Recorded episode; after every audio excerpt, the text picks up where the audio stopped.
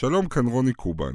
אני מגיש את התוכנית פגישה שמשודרת בכאן 11, אבל לטובת אלה שמעדיפים להקשיב או שאין להם זמן לצפות בבית, הכנו לכם גרסת שמע של התוכנית שתעלה בעמוד הפודקאסטים של כאן מדי שבוע.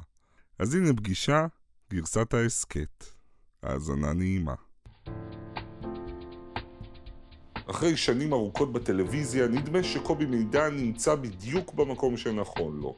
מי ששנים מתנדנד בין העיסוק בתקשורת לבין פסיכולוגיה וספרות, בין פריים טיים לנישה, השלים ממישהו ואפילו מצליח קצת להשתחרר. המראיין המרתק והמיוחד הזה מגיע ביום הולדתו ה-64 לראיון טלוויזיוני אישי ראשון ונדיר, אחרי שהתגבר על הסערה הפוליטית שעורר פוסט אחד שלו, מפויס ובטוח יותר מאי פעם. קובי מידן הוא האורח שלי הערב. שלום קובי. היי רוני. אהלן. אהלן.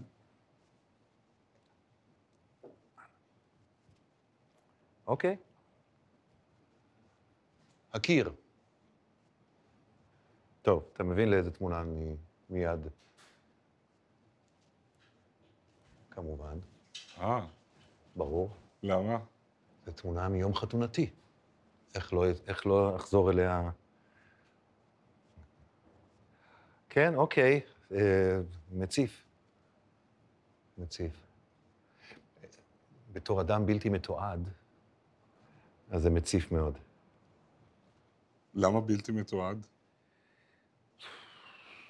אה, לא יודע, אין לי תשובה טובה. אני לא מתעד את עצמי, אני לא אוהב להצטלם, אני לא רואה את עצמי אני בטל- לא אוהב להצטלם. אני לא רואה את עצמי בטלוויזיה. לא רואה? לא רואה תוכניות שלי בטלוויזיה. זה קצת לא נעים להגיד, לא כי אני לא, לא מאוד מעניינות אותי, אבל לא, לא נעים לי לראות את עצמי. זה הביקורת העצמית? אתה יודע, יש התופעה הזאת שאתה רואה תמונות שלך כמה שנים אחורה, אתה אומר, אז נראיתי טוב. אתה אומר, למה אז לא אמרתי את זה לעצמי אז? אבל לא, זה לא רק זה, זה גם איזשהו רצון לשמור איזושהי הפרדה. אתה, הרבה זמן אני רוצה לראיין אותך, והיו כמה שנים של דיאלוג, אבל קצת הרגשתי, כאילו התחמ... לא התחמקת, לא רצית, לא רצית. למה? אה, אני לא אוהב להתראיין. אה, נכון, לא רק ראיון כזה, אני לא חיפשתי עשיתי. בשביל התחקיר. אף פעם, בטלוויזיה אף פעם לא עשיתי. אני באמת לא חושב ש... אה, אני כאן, אז אני באתי להתראיין. אני לא עכשיו אשחק את המשחק הכפול, בסדר? אוקיי. אני באתי, ואני אדבר, ואני אנסה אז לדבר רק אמת. תספר לי על המהלך. למה לפני שנתיים אמרת אולי, בסוף לא באת, ועכשיו באת? אולי כי בין אז לעכשיו, אה, שני הוריי נפטרו. כלומר, גם אז אבי כבר לא היה בין החיים, אבל מאז אמי נפטרה, מאז הפגישה הקודמת שלנו, ואני מרגיש שאם אני יכול לדבר יותר אה, על הנושא הזה, יותר, קצת יותר בקלות. וגם, אתה יודע, אה, עם השנים אה, זה נהיה יותר קל. הדיבור נהיה יותר קל, הפרופורציות והפרספקטיביות מתבהרות, אז, אז, אז כן, אז סבבה. אז אם אתה הולך ומקליל, מה שנקרא, עם הזמן... יחסית לעצמי, תשמע, יחס- בוא, יחסית לעצמי. כן. זה יפה מאוד. אהה. אפשר לשחק משחק קטן לפני בטח. שנתחיל? ברור. מאוד פשוט, אני זורק לך שם, כן. ואתה נותן את השאלה שהיה מעניין אותך לשאול אותו. או, בלי אוקיי, הכנה. בלי הכנה. יאללה. נפתלי בנט, האם אתה מתחרט? עמוס עוז. עמוס עוז. אה, זאת שאלה, אין לי את הניסוח, אבל אה, השאלה צריכה להתחיל מיחסים שלו עם ביתו. אה, אין ברירה, אין ברירה. אברי גלעד. האם אתה מתחרט? עוד נפתח את זה אם תסכים. בטח. אתה יודע מה השאלה הבאה? קובי מידן.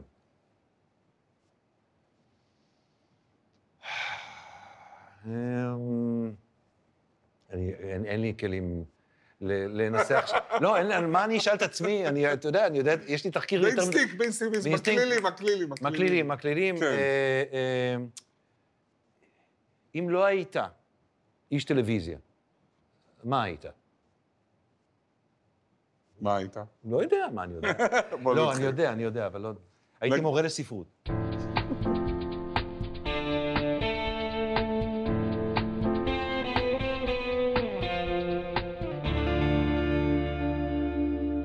שלום לקובי מידן, היי, רוני.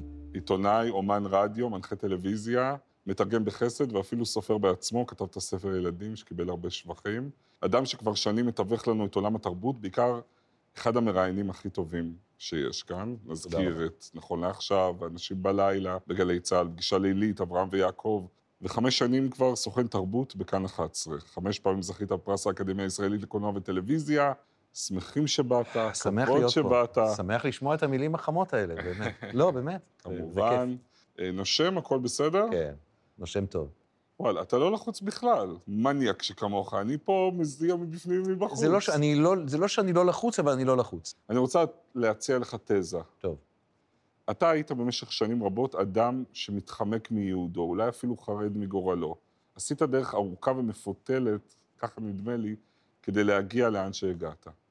מתחמק מייעודו, נתחיל בהתחלה. מה הייעוד שאני מתחמק ממנו? לא, זה, להיות בסוף זה, האיש הזה. אה, בטח. האיש הזה. ברור. ברור. התחמקת מזה, מסכים, ברחת מזה, מסכים. היה לך קושי עם זה. היה לי, היה לי, הייתי אמביוולנטי עם זה לאורך כל חיי, עד לפני, עד שנכנסתי, היום. בגיל 24, נתחיל בהתחלה, אתה אוקיי. כוכב, יש לך תוכנית יומית בגלי צה"ל, תוכנית שבועית בערוץ אחד, מסלול טבעי לבוגרי גל"צ, אתה איש זהיר ושקול, אבל יום אחד אתה מתייצב אצל מפקד גלי צה"ל ואומר לו, שאני מתפטר. זה היה יום אחרי שעשיתי אותו דבר בטלוויזיה החינוכית. הייתה לי תוכנית בטלוויזיה, הלימודית, והייתה לי תוכנית יומית בגלי צה"ל. כוכב זה קצת גדול עליי, אבל הייתי על מסלול של הצלחה, צעיר מאוד, צעיר מבטיח, מה שנקרא. אה, כן, ועוזב. אז מה קרה? הרגשתי שקרן, הרגשתי שאין לי חיים, הרגשתי שאין לי ניסיון חיים, שאני יכול לשתף בו את המאזינים או את הצופים וכולי. הייתי בן 24, אה, המשכתי ישר מהצבא. מי אני שאתווך להם? מי אני כן. שאשאל אותם שאלות נכון, כבדות נכון, משקל? וראיתי סביבי בגלי צה"ל, יודע? אתה יודע, החל מאיציק בן נר, הסופר הנפלא, וכלה באלי ישראלי, איש הרדיו הגדול. אמרתי, איפה אני? איפה אני? מה? וזה דבר אחד. דבר שני, היו לי פנטזיות אחרות לגמרי, לא שקשורות, שלא קשורות לתקשורת. ודבר שלישי, הייתה מלחמת לבנון. ובמלחמת לבנון, מכיוון שהייתה לי תוכנית יומית, נשלחתי לראות את הלוחמים. וזה 82, אין טלפונים סלולריים, אין כלום. ואומרים אתה מגלי צה"ל, יש לך טייפ, תקליט אותנו לדשים, ותשדר את זה כשאתה חוזר, יש לכם תוכנית דשים שיר. אני לא עושה דשים. וואו. זה לא לכבודי כביכול, לעשות דשים. ואז בדרך חזרה לארץ אמרתי, קובי, מה, מה קורה לאחיך, לאחותך, מה קורה לך? והבנתי שהקונפליקט הפנימי שלי, השסע הפנימי שלי, מביא אותי גם למקומות שאני מתנהג כמו בן אדם שאני לא רוצה להיות. אבל לא פחדת שזה ייגמר לך? יש את אמרו לי. העניין של... מה אמרו לך? אילון שלו, איש חכם מאוד, היה סגן מפקד גלי צה"ל. שבאת אליו להתפטר? שבאתי אליו. אוקיי, מה הוא הוא אמר? אמר, אף אחד לא יחכה לך. וואו. ואמרתי, אולי זה טוב. ויום אחרי שאתה עוזב את הכל ופתאום יש דממה, מה אתה מרגיש? אני נכנס לתקופה פריקית. פריקית! אוקיי, ספר לנו על קובי מידן הפריק. אתה רוצה תמונה קיצונית? ודאי, אני הולך לחוף בתל אביב, כן, מתרחק קצת הצידה, אוקיי. ומתפשט, נכנס למים עירום. ומשתזף עירום, כי אני משוחרר. אתה רוצה עוד תמונה קיצונית? אני נוסע ל... קיצונית, הכל יחסי. הכל יחסי לדימוי ה... אה, אני נוסע לאיזה קומונה בירושלים של בגואן, הידוע לימים בתור אה, אושו, אבל זה עוד, עוד היה בגואן. ואני שם נכנס לשלושה, ארבעה ימים של מדיטציה דינמית, אינטנסיבית, ריקודים וצרחות וכל מיני כאלה. כל מיני. אני לא אגיד לך את הדברים היותר קיצוניים שהיו, כי תגיד. אי אפשר, אי אפשר, לא. זה לא נעים, יש עוד אנשים מעורבים בזה. אבל נודיזם זה משהו שפלירטטת איתו, נכון? נכון. איך זה מרגיש? חוץ מהפעם הזאת שאיזה אבא עם ילדה קטנה בא לצרוח עליי, איך אני מעז, זה היה די נעים. תגיד, ממה רצית להשתחרר? מהכובד, מהתחושה שאני שקרן, מהביקורת העצמית, מהרבה דברים. אבל אנחנו מדברים על... רציתי להיות, רצ... הייתה לי תחושה שיש חיים שיש לחיותם ואני צריך לחפש אותם. הי- הייתה עננה של דיכאון מעל זה? אה, הייתה נטייה דיכאונית, הייתה נטייה חרדתית, כן, לא הייתי, לא הייתי איש בטוב, לא הייתי איש שמח. בתקופות לא טובות, זה תקופות שאני אה, מתקשה לתפקד. אני מתפקד, אבל אני מתקשה לתפקד. מה זה קובי מידן בדיכאון שהוא מתקשה לתפקד? קודם כל, הוא לא קובי מידן, הוא קובי מנדלבום. אוקיי. וכשהוא לא מתפקד, אז הוא קם ב-11 בבוקר, הוא לא עושה כלום כל היום, חוץ דברים שאז היו לא חוקיים והיום הם יותר חוקיים. אה, הוא... אה, נשמע הרבה יותר כיף נשמע להיות אתה ממה שחשבתי. כן, אה? בתקופות האלה, כן. אה, שואל את עצמו בכלל, מה יהיה איתו? מה יהיה איתו? אם אני מבין נכון, היה גם איזה רצון למצוא מקום אמיתי, אותנטי. מהמם. אגב, אתה מאמין שבסטאפ הזה בינינו, שאנחנו יושבים אחד מול השני, ראיון בטלוויזיה, כיסא מול כיסא, יכול לקרות משהו אמיתי? בטח. אתה מדבר על מה שקורה אני בינינו מדבר איתך עכשיו. אמת עכשיו. אוקיי. זאת אמת, אתה יודע, זאת אמת יחסית. כשאתה איש תיאטרון גם, כאשר בן אדם צריך ללחוש משהו על הבמה, כן. הוא צריך שישמעו אותו בשורה 27. נכון. ולכן יש לחישת תיאטרון.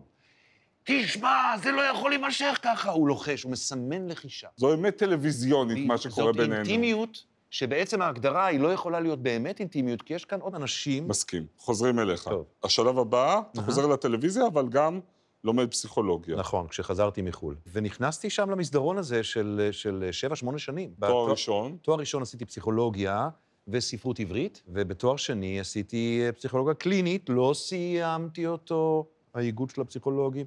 תמיד כשכותבים פסיכולוג ואני לא מזדעף, אז אומרים לי, תגיד שאתה לא פסיכולוג. אינני פסיכולוג, אסור לי לעבוד כפסיכולוג. אז למה עזבת? מה היה קשה לך בקליניקה? עבודה לטווחים ארוכים או אינטימיות לטווח ארוך? האו הזה, אני לא מבין למה אתה שם אותו, זה יכול להיות גם וגם. גם וגם. זאת אומרת, היה קושי עם האינטימיות לטווח ארוך. לא הייתי מספיק, לא הייתי מספיק בטוב עם עצמי. לא הייתי מספיק מכיר את עצמי. לא השלמתי מספיק עם חלקים בתוכי, כדי שאני אוכל לעזור לאנשים להשלים עם חלקים בתוכם. אבל היה גם משהו אובייקטיבי שקרה בתוך ההתמחות, שמבהיל אותך ומאיץ את הפרידה מהפסיכולוגיה. כן, זה פרקטיקום בבית חולים פסיכיאטרי, אה, שחולה, אה, חולה קשה מאוד, חולה כרוני, אה, שמאוד אהבתי. הוא אמר את שמו הפרטי ולא את שם משפחתו, שמו היה אהרון. אה, יצאה לחופשה מהמחלקה הסגורה, אה, כנגד דעתי, אה, והתאבד בזמן החופשה. ובלי להיכנס לפרטים, הוא התאבד בצורה כזאת שהיה ברור שההתאבדות שלו איננה התאבדות דיכאונית. יש אנשים שמתאבדים לפעמים, שאומרים, אה, אני לא רוצה את החיים האלה. שנוחתת שזה- עליהם המודעות. אבל סגנון ההתאבדות שלו הראה שהוא לא חשב שהוא הולך למות. הוא חשב שהוא הולך לעבור שלב, וזה היה לי מאוד קשה. זה היה לי מאוד מאוד קשה, גם אני חושב שזה הבהיל את המערכת סביבי, ולכן לא היו פנויים לראות אותי, סטודנט, לא צעיר, כי התחלתי ללמוד בגיל מאוחר, אז לא הייתי ילד, אבל עדיין הייתי ילד מבחינה מקצועית. כלומר, בשורה תחתונה הייתה מחשבה שלא היה נכון בעצם לשחרר אותו. כן, אני מספר לעצמי אוקיי. שאני התנגדתי לזה בישיבת צוות הש- השבועית. וה... מה זה אומר אני מספר לעצמי? ככה אני זוכר את זה. אוקיי. האם אני בטוח שככה זה היה? האם אני בטוח שאני אה, מול מנהל המחלקה הסמכותי, כסטודנט, אפילו לא בהתמחות, אלא בפרקטיקום, אמרתי, אני לא חושב שצריך לשחרר אותו? אני לא בטוח. אז יש כאן גם קצת אשמה ו- וככה. זו אשמה קשה להסתובב איתה. זו אשמה קשה להסתובב איתה. מה אה, עושים עם זה? עוזבים את המקצוע. אה, שוב, זו לא הייתה הסיבה היחידה, אבל זה בהחלט היה זרז. אז אתה עוזב את הפסיכולוגיה, כולך עכשיו בתקשורת מגיע לפריים טיים, אברהם ויעקב, ואני שואל את עצמי, נגיד אם הייתי מושיב אותך היום לצפות באברהם ויעקב, איך היית מרגיש? לא הייתי צריך לעשות את זה. לא הייתי צריך לעשות את זה. אז, אתה יודע, אני... מין תוכנית עם אברי, אני תוכנית לא הייתי צריך מעשים ללכת טובים, לטוק שואו בפריים טיים. סליחה על גודש המילים אבל זה הלועזיות. משאת הנפש, נכון, ועשיתי את זה. עשיתי את זה. לא יכולתי להגיד לא, רציתי את זה. מה רצית? להרגיש שאני מנצח. חוץ מהכסף. הכסף היה כסף מעולה. ולהרגיש שאני מנצח, ושלמרות שאני כזה וכזה וכזה, צנוע. וביישן, הגעתי. אתה אוהב להיות טאלנט, בוודאי. ויש אנשים וזה, וקהל, ומחיאות כפיים. ואתה האיש ו- הכי חשוב שם. ברור, ואתה הולך לשירותים. נו, ואתה יוצא מהשירותים, ועוזר הפקה אומר, פששט, הוא יצא מהשירותים, אני מביא אותו. ולסיום החלק הזה, טוב. עדיין האמביוולנטיות נמצאת? זאת אומרת, היית מעדיף להיות קובי מידן משורר? לא. לא. אני מאוד, אה, מאוד שלם ואוהב את המקום שלי היום. באמת. עכשיו זה הכינורות.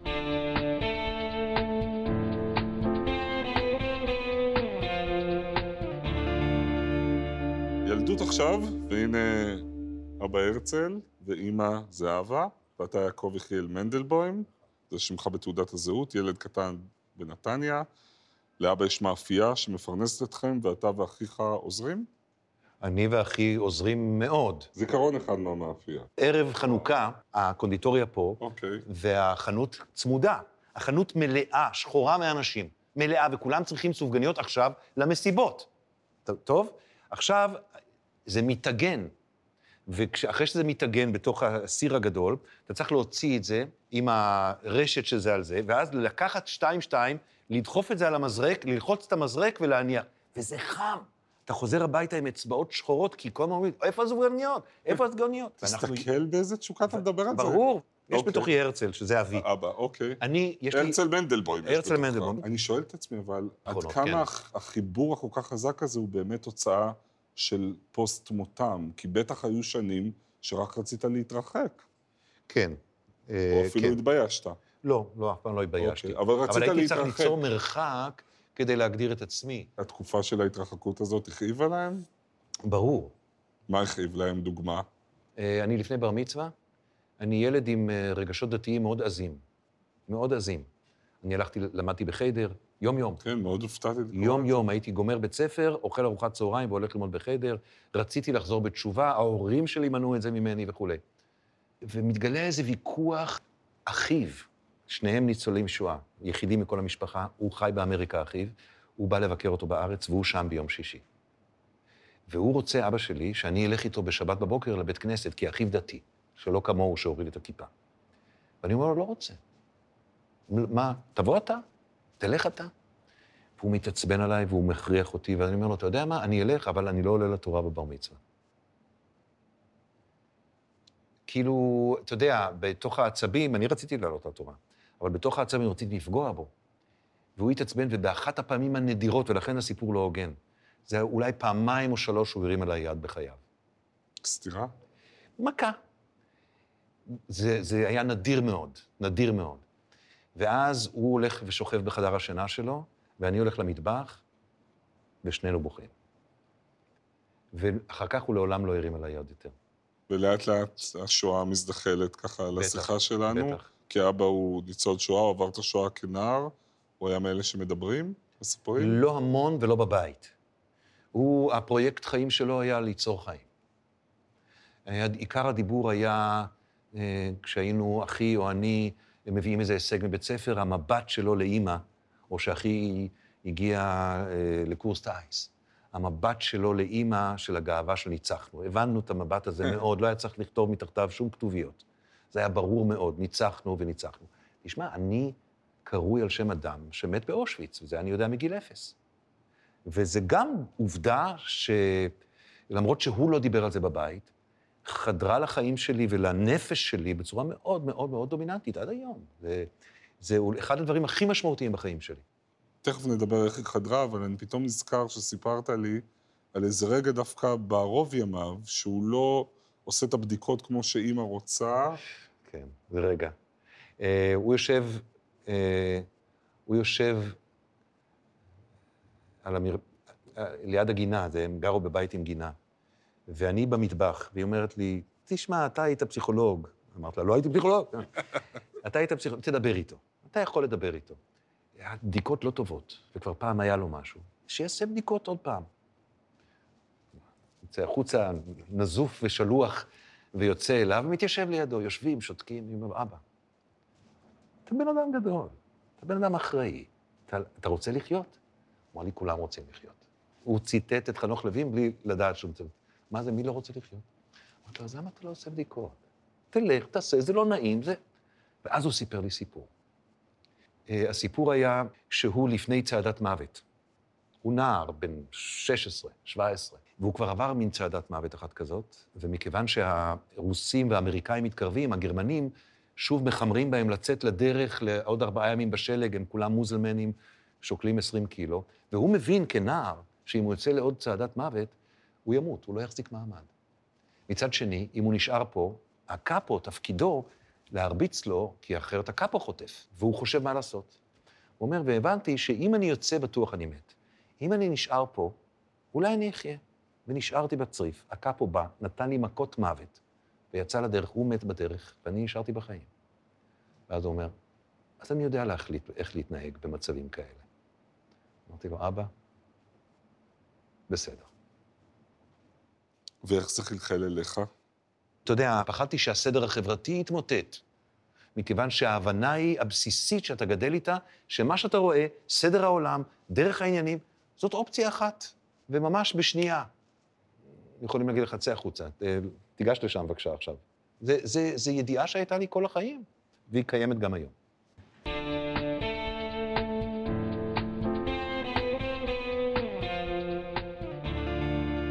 חייב עכשיו וידוי, אישי שני. נו, אפשר? תעמדי בזה? כן. עכשיו, אני כבר כמה דקות במבוכה. את קולטת אותי? כן. למה?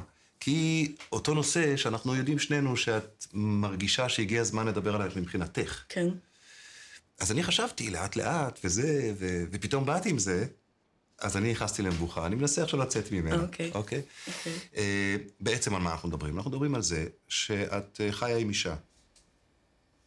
אנחנו מדברים על זה שעשיתי תקליט. אנחנו מדברים קודם כל, עד עכשיו, ועוד אחר כך נדבר. לא, אני מדבר על הנושא הזה עכשיו, אני אוקיי. מנסה לחזור לנושא הזה, אוקיי. ככה להתאושש מהמבוכה שלי. כן, אבל כי המבוכה שלך היא, בגלל שאתה רוצה לשמור עליי. נכון.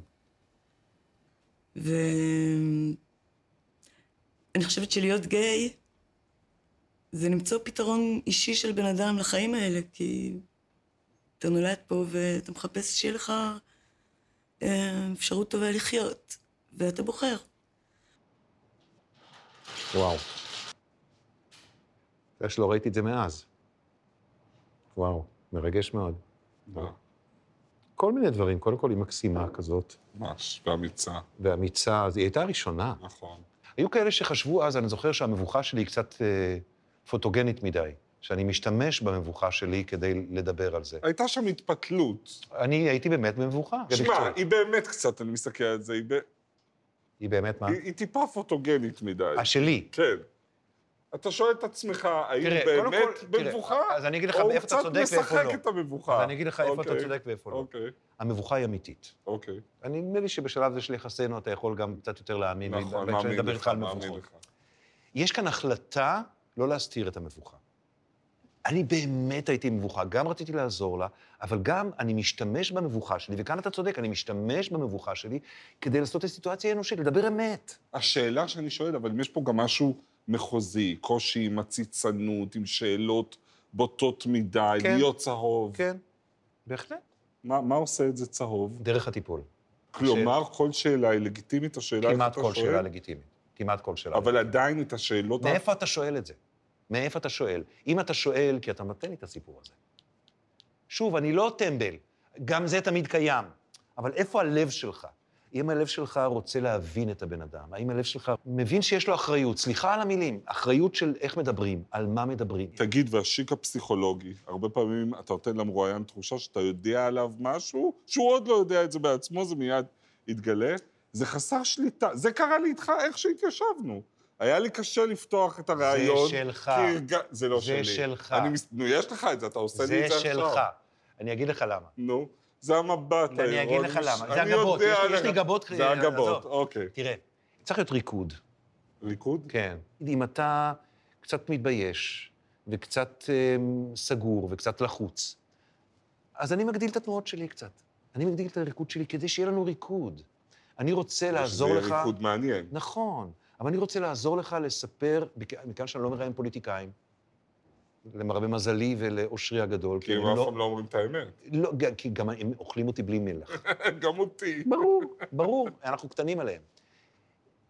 אז אה, יש לי תמיד סוג של זהות אינטרסים עם המרואיין. תגיד, עד כמה אתה חרד לתדמיתך, על מה חושבים עליך? הם?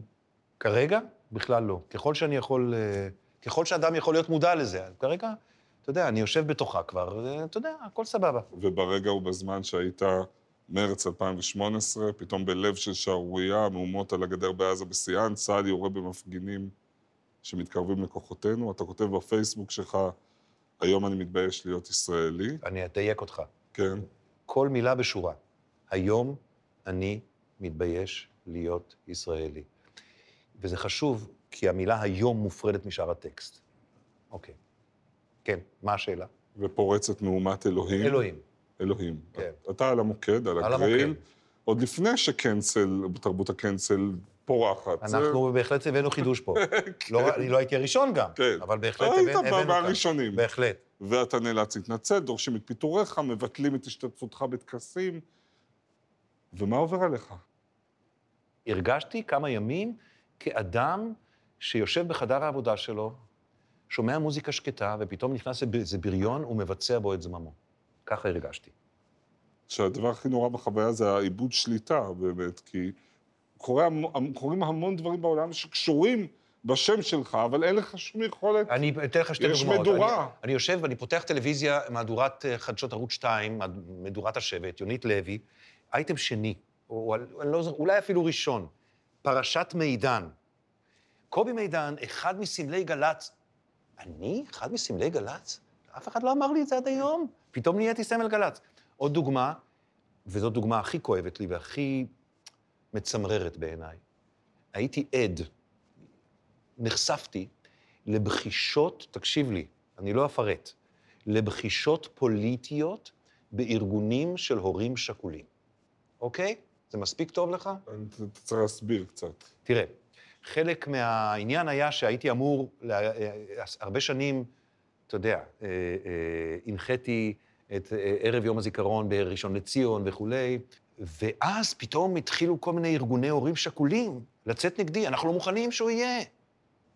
זה היה הרגע שבו הבנתי שאיבדתי שליטה. אחר כך, בתוך המשאים ומתנים והדיבורים והטלפונים והיושב ראש הארגונים, הבנתי שיש כמה וכמה אנשי ימין, אני גם יודע מי הם, שבחשו שם בארגוני ההורים השכולים. הם אנשים. די ידועים, אגב. זה, זה זעזע אותי. באמת, זה, זה הכי נמוך בכל הסיפור הזה בעיניי. ואז אתה מפרסם התנצלות. כן. שעל מה אתה מצטער יותר, על התקרית או על ההתנצלות? אני, אה, על ההתנצלות. כלומר, אני ישבתי עם מי שהיה אז מפקד גלי צה"ל, סיכמנו נוסח, שהוא לא היה נוסח טוב לי, אבל אה, אתה יודע, לפעמים כדי לצאת מהמלכודת אתה מוותר על רגל. זה היה הראש. וכמובן שהנוסח שהתפרסם לא היה בדיוק הנוסח ש... שסיכמנו. עליו. הוא היה דומה. היה דומה. ואני לא גאה ברגע הזה שלי. גם ברגע הזה אני מתבייש. לא, אני לא, אתה יודע, לא יצאתי אביר פה. יצאתי קצת פחדן, לא? זה המצב.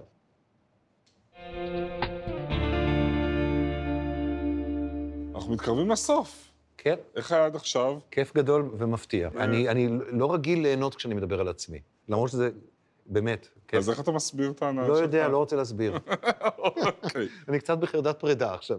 אני אתן לך כרטיס צהוב לשאלה הבאה, אבל לא באמת. אוקיי. מה קרה עם אברי גלעד? אמרת אה, שאתה חולם עליו, אה, אין שבוע שאתה לא חולם עליו. זה נכון. אין שבוע שאתה לא חולם עליו. זה נכון. הוא מאוד אה, חשוב לי, מאוד יקר לי, יש לו, היה לו ויש לו חלק מאוד משמעותי בחיי. אגיד גם שהוא אחד האנשים המבריקים שפג... והמקוריים שפגשתי בחיי.